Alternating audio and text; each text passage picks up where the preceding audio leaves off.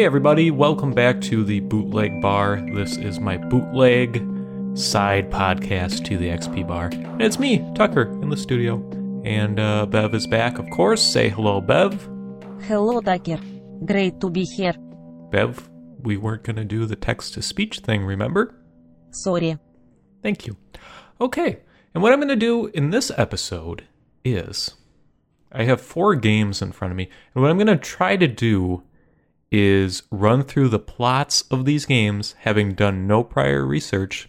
I'm going to try to do it from my mind. I haven't played any of these games at a minimum in about five years.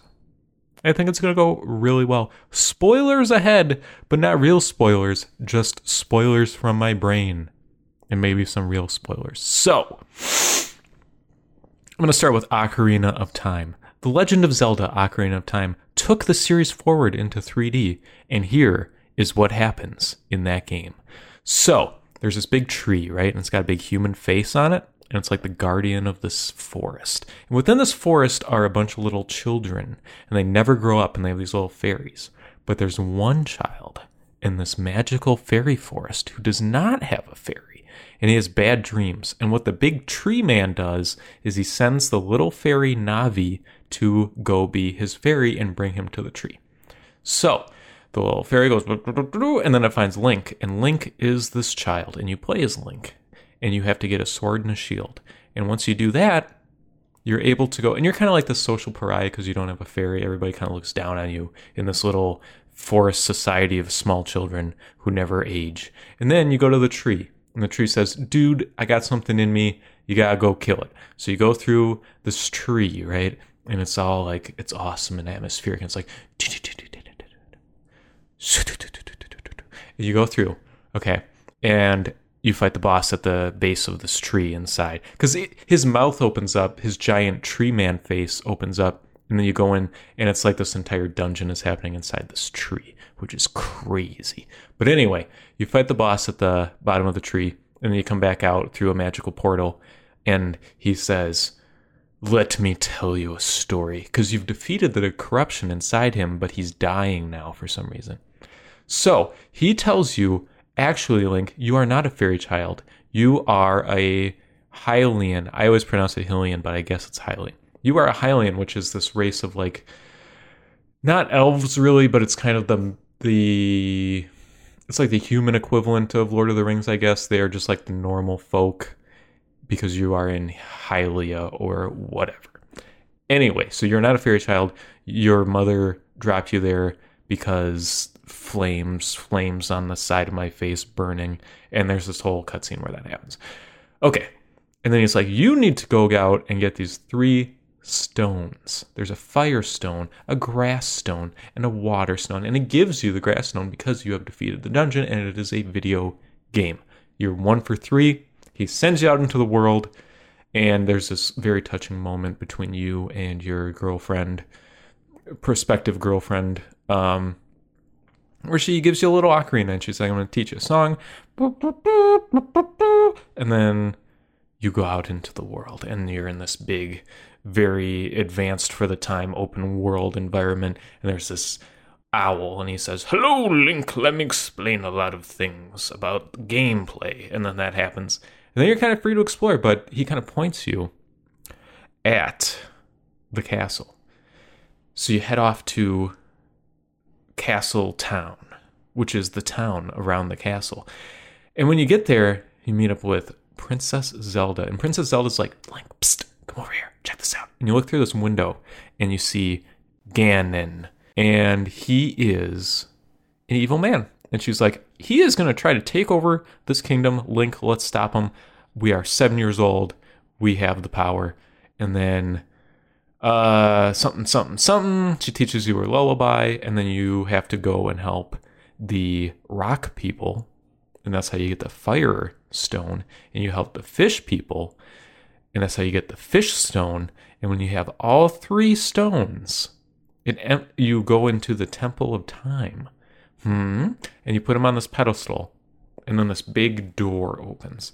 And this is the point of the game where I lose the plot, because what happens is In the middle, there's a stone, and there's a sword coming out of the stone in this sealed-off kind of room inside this temple. And you pull the sword out of the stone. It's very dramatic. And then things go sideways. Things go David Lynch on you.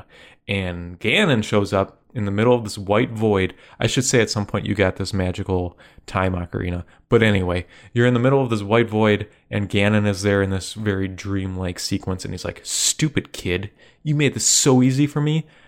And then you wake up seven years later, and you are teenage, post-pubescent Link. And uh, something, there's a thing that's happening within this span of time that does not make any sense to me. Um, they seal you away so that you will be an adult, so you can fight effectively against Ganon, but that allows Ganon to have taken over seven years prior, because he takes over immediately, because there's something in this room beyond, I guess, just the sword, some kind of abstract thing that he then has control over and allows him to take over. So when you emerge seven years later, it's this very dilapidated kind of post-apocalyptic version of this environment, because evil has taken over and the castle's all evil. You can't even get in the castle because you need the Rainbow Bridge, which you don't have yet. So you have to go around and get these seven stones. It's a video game plot. Um, but each one is like a medallion from a spirit. Each temple, there's seven temples. Each one has a guardian spirit. And a lot of the time, these guardian spirits are people you have met along the way, which is cool. But uh, there's this thing where you can put the sword back in the stone, and then you can jump backwards in time to when you were a kid. To, I guess, like... See, it doesn't make any sense to me, because the thing's already open, but you're jumping back in time to the moment you pulled the sword out. And then when you jump back in time, it's just back in there. So it's like you haven't jumped forward yet. So I don't understand what Ganon was, you know, getting out of this whole equation. But anyway, it doesn't matter. Uh, you do a video game thing, and then at the end you fight Ganon. And, and then this mysterious ninja character who has been teaching you songs that allow you to magically transport through space and time, she's like, psych, I'm actually Zelda, which is crazy. And then you fight Ganon with Zelda, and it's awesome, and he transforms into a giant pig beast, and then you destroy him once more, and then the game's over. And that's The Legend of Zelda Ocarina of Time. Um, and then I guess based on whether Link dies or whatever, the timeline splits, and then you have Majora's Mask, which takes place if he was never an adult. Like he he rescinds that whole thing afterwards, which doesn't make a lot of sense because it's happening in the future. But anyway, you come back, and then he's like, I'm peace, I'm going to go explore. And then you go looking for Navi, possibly. And that's the events of Majora's Mask. Or it splits elsewhere, and then you have like Wind Waker, or however you want to look at it. But that's the Ocarina of Time. Bev, did you ever play the Ocarina of Time? Blink twice if yes. Oh, you should. Um, okay. The next game is BioShock Infinite. This one's going to be kind of a doozy. I played this when it came out, which was like twelve years ago at this point. Um, but I'm going to give it my darndest. So, you are Booker Johnson, and you are a detective of time, and you're in your office, and it's all smoky. It's noir. It is nineteen fifty-seven, and you are a detective. And then this woman comes to you in a very noir fashion, and she says, uh, maybe it's not a woman. At some point, somebody asks you to go to this flying city called Copperton, and you do by rowboat. You take this rowboat, and there's these two twins, a male and a female, and they're like, do you know what you're getting yourself into? And then they give you a thing that has a code to ring some bells at a lighthouse you're going to. So you take the boat to the lighthouse, you ring the bells, and then it's like, okay, let's go. And then you go up to Copperton, which is a flying city, I should add, and you arrive. And then there, you, when you arrive, it's like this baptism. There's like all this religious imagery, and this guy is like, welcome. And then I think you might kill him or not. And you emerge, and it's this very colonial, uh, a lot of like founding father imagery, flying city, um, very prosperous, it seems. Um, there's some small hints of unrest or uh, imbalance, like the rich have all the power and money. Big surprise there, and all the poor people don't. And then you go, you're like in sort of this uh, fair, like a World's Fair type thing with a lot of like the magic of science. And then you, you're kind of walking through this environment. And then you get up to this thing and there's like a mixed race couple. Ooh. And then they hand you a baseball. And then they're like, do it. Throw the baseball to kill this interracial couple. You don't throw the baseball and... Uh, the cops come over and they're like, why aren't you throwing the baseball? And then you have this like claw arm for some reason, like this uh, grappling hook claw arm, and you just dig it into this guy's face. This cop's face, I should add. This cop's face who didn't really do anything to you, but then all of a sudden the game becomes about killing everyone. So you take your claw arm and your pistol and you go around and you're just smacking people in the face. And I guess at some point what you're trying to do is rescue this woman. Very progressive, and she's like this damsel in distress in this tower. It's like very fairy book. It's like drawing a lot of inspiration. And then you are kind of swinging around, getting to this tower, and then you meet up with Elizabeth, who you are trying to rescue. And it turns out Elizabeth has time powers, or she can open like slits in time, fat slits in the time-space continuum, and then like stuff will come out or something. And it's like, whoa. And they had like this machinery built to kind of temper that power so she couldn't escape, but then you help her escape and you're being tailed by this giant bird robot named Claxor. And Claxor is kind of her guardian because it's like protecting her, but it also wants to kill you because you're trying to help her escape, such and such. That doesn't go anywhere. And then from that point in the game, you're trying to do something because there is this this entity, this leader, this like uh like a spiritual and also intellectual leader, but also political, I think. Um, and he is hunting you, I guess, and he wants everybody to kill you or such and such because he's trying to use Elizabeth for some nefarious reason, we'll assume. Um, and then there's this whole part where you are helping this band of... It's not even a band, it's like this entire class of people, kind of the downtrodden. And it's drawing from, like, this is the time period, so it's all going to be like... Uh, there's like it's kind of it's like digging in a little bit on like even like the like Irish racism towards like Irish and Italian people of the time period, but also like blacks. And it's like, okay, let's help these people. And that gets into this thing which is almost is like the Ganondorf thing where I don't understand what's happening, where they're like, we're gonna go get all these weapons for these people. And then you go to get the weapons, but you can't for some reason. But then Elizabeth's like, I'll open a tear and then we can get the guns from a different dimension. So you do that. And in the process of that, you realize that if somebody dies in a different dimension, then they're like a zombie in the original dimension, which doesn't make any sense because one would assume with infinite dimensions, there would always be a dimension where somebody's dead. Uh, let's not think about that too much. But then they get all the guns and that's like, what are we doing, Elizabeth? We can't get all these guns back to the people. So it's like, why was this entire three chunk part of this game in here? But anyway, at some point, somebody plays a guitar. And then from that point on, the game kind of goes down the rabbit hole of nonsense where you are fighting Elizabeth's mother, who is a ghost. And this might be due to interdimensionality, perhaps. We don't know. But anyway, you're working through, you're working through, and then you get to this asylum. And what happens here is as you arrive at the asylum, there's actually a time skip that you're unaware of where Elizabeth has already become a woman and she's like taking over the world. There's a scene of her in New York and this Zeppelin, and she's like, why didn't you stop this? Because I guess she doesn't want to do it, but she does. She's evil, or she is not evil, but her powers allow her to do this. And for some reason she does, such and such and such. You escape from the asylum. You meet up with Elizabeth again, um, and then you realize through the course of this that Elizabeth is actually your daughter who was stolen from you through the dimensions. God, this game is stupid. Um, her pinky came off as a, through the course of these events, and then you don't know it's her because she was a baby, but she doesn't have her pinky. Uh, something, something, sure. And then you murder the bad guy who is actually you. Because the portals, he's like you from the future in a different dimension or something.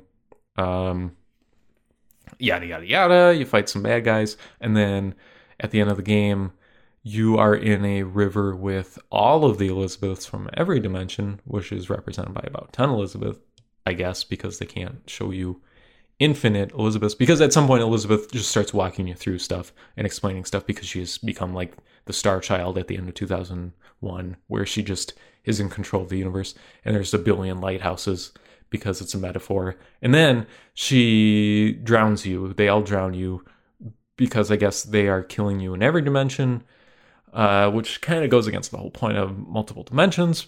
Um, and then they all disappear, all the Elizabeths disappear, but then there's D L C where there's other Elizabeths. So the point of the game is uh, dimensions are cool. Um, and then and then they're making another one. And that's BioShock Infinite. Whew. Okay, Bev, let's uh, let's take a small break. Um, if you could play the break music, and I'll come back with my last two games. Okay. Half-Life two. So at the end of Half-Life one, you went to Zen and you killed the Nihilanth, which was this giant baby fetus with a brain that you had to like jump into its head, and it had a brain and you had to shoot the brain. And then the G-Man is like, hold up. And he asks for your help. And you can make a choice in that moment, but there's only one canonical choice, because the other choice is you die. Um, and he freezes you in time, basically. And then you're doing like a seven-year time skip. I forget exactly how many years it is. I think it actually might be more than that. Um, and then you emerge, and you're on a train. You ended Half-Life one on a train. You start Half-Life two on a train, but it's a different train. And he says, wake up, Mister Friedman.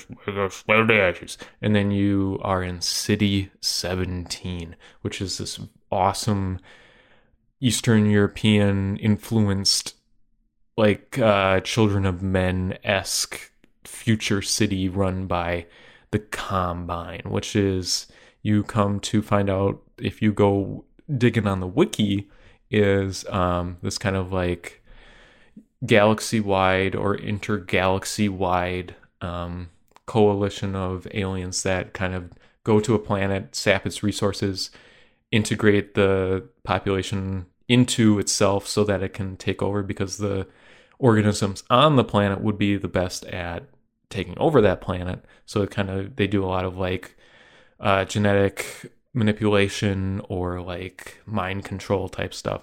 Anyway, so you are Gordon Freeman, you are a scientist, but you are also like the savior of the universe, I guess, because the G-Man, a mysterious figure, has kind of uh, enlisted your help in this cause. So you merge out, and there's a lot of like scene setting, and what you find out is that there was like this seven hour war that happened at some point while you were in stasis, where the Combine were able to find or get to Earth due to your actions in the first game, and just completely decimated Earth. So this Breen guy, Doctor Breen, who was actually your boss from the first game, he um, is able to talk to the aliens, and he's able to say, look, uh, will put me in charge. Don't destroy us, but let us keep living. But basically the Combine have taken over. Like, they got everything out of the deal, but Breen was able to establish himself in some position of power within this new government, and now he kind of controls Earth, but Earth is being destroyed um, and taken over by the Combine. And like, they are taking all the water out of the ocean, so all the ocean levels are really low, and huh, maybe we could do something around here. And then, uh, yes, he's like the bad guy. So you are kind of making your way to a scientist from the first game to enlist his help, and along the way you meet Alex, who is the star of everyone's favorite Half-Life V R experience, Half-Life Alyx, in store soon, and she has this giant robot dog named Dog, which is awesome. And her dad is a scientist from the first game, and you are meeting up with another scientist, and he's working on this portal technology, and that does like wacky portal hijinks, not Portal the game, but like dimensional portals, blah, blah, blah, blah, blah, uh, head crabs. And then you, then I'm not really sure where the plot goes. So you have to go through Ravenclaw, Ravenholm, which is the spooky, this is what this game is level, where you can use your gravity gun, which is a gun that shoots things, that like picks stuff up and goes, and then you shoot stuff, which was like mind-blowing at the time. You use that to pick up saw blades and shoot them at zombies, and that's that entire hour of the game. And then you come out of that and you are working your way towards this prison, um, because in this prison is something you need, let's say. And so a lot of the middle of the game is you going along this coastline, which is awesome. Half-Life two is really good, but you, you're going along this coast and you get to this prison and you have to perhaps break somebody out. It's been a really long time since I played this, uh, in this prison, such and such and such. And then you do that, and then you are coming back into City seventeen and leading this kind of populist uprising of the people who have been downtrodden, and like they can't have kids anymore.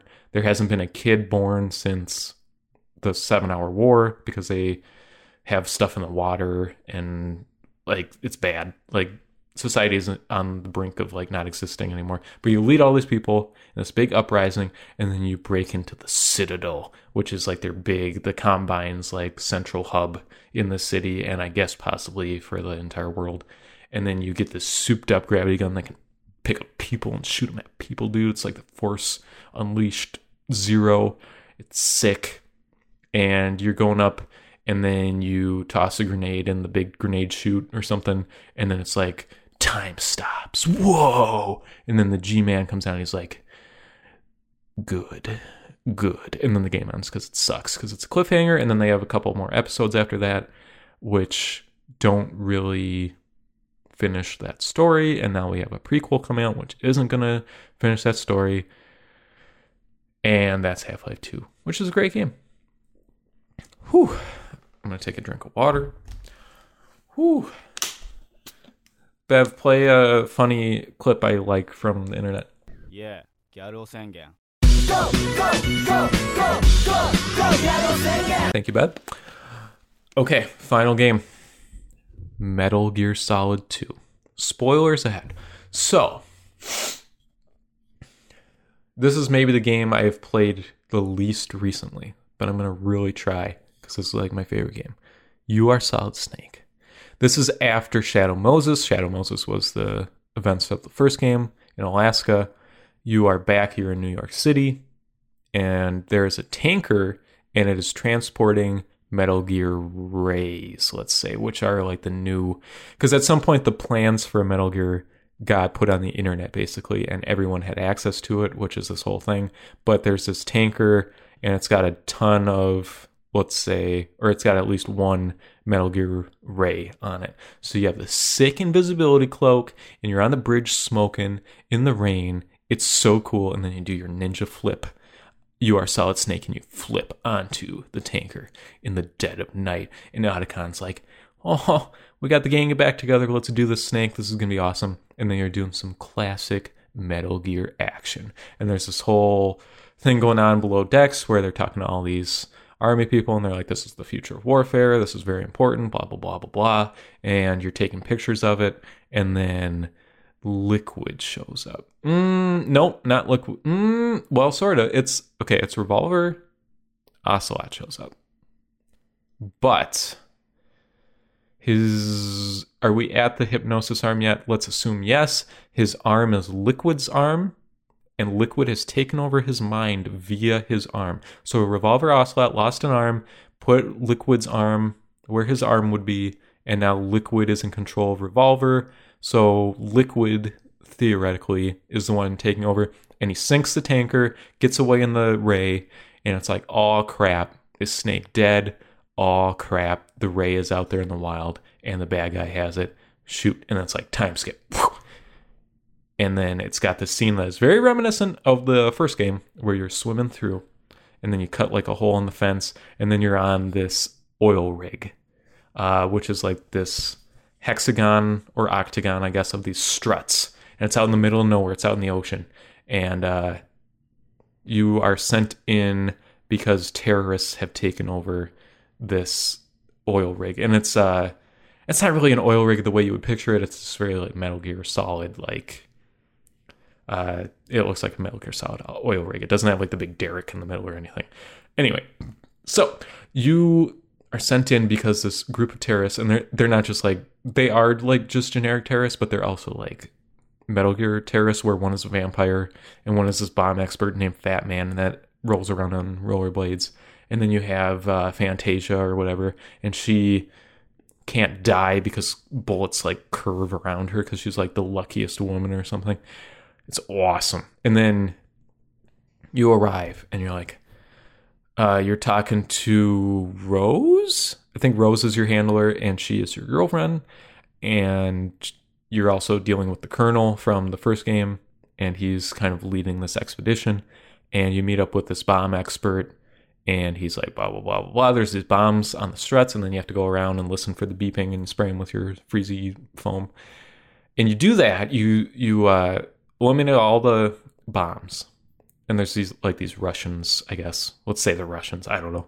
And they're also on, and they're like the enemy force. But anyway, that all happens. But then there was like another bomb, because you def- you fight Fat Man on top of one of the struts, and he's like, "You fool! I have another bomb." Click. Poof! One of the struts is destroyed. Um, and then, hmm, I think at that point you have to rescue Otacon's younger sister, because they send in this guy named, oh, it's so stupid. What do they call him? It's like Cherokee or something.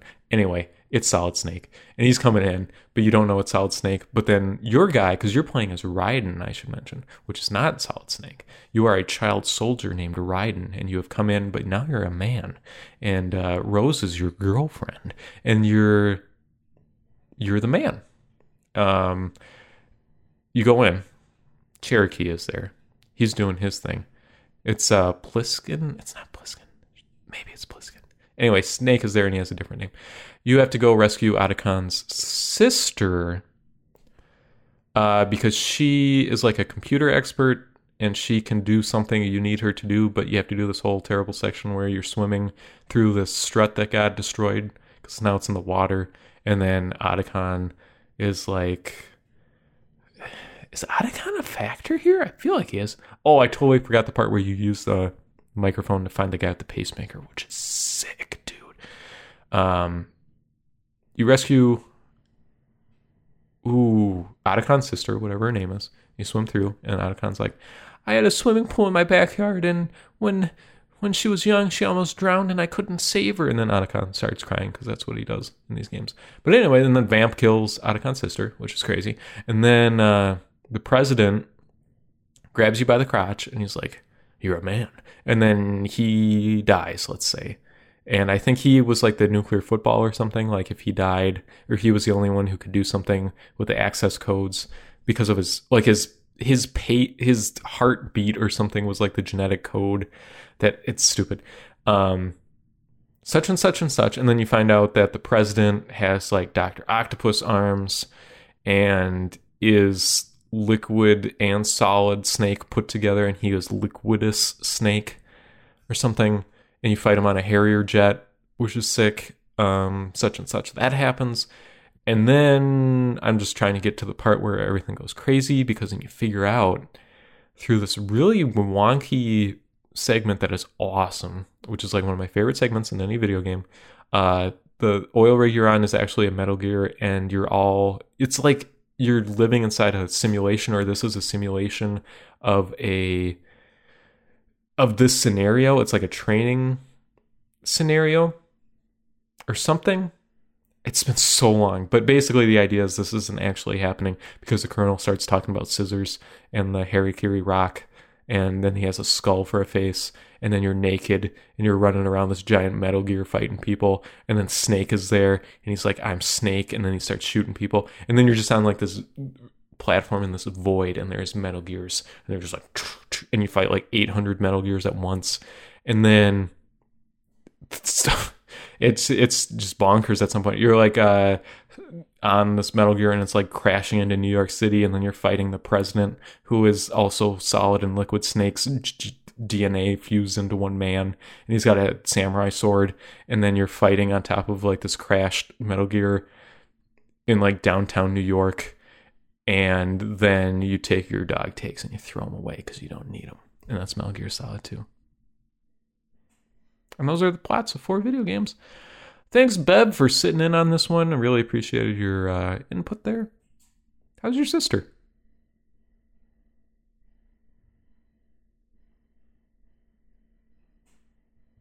interesting. Okay, well, thanks for listening, and I'll be back with more bootleg X P bar content probably at some point in the future.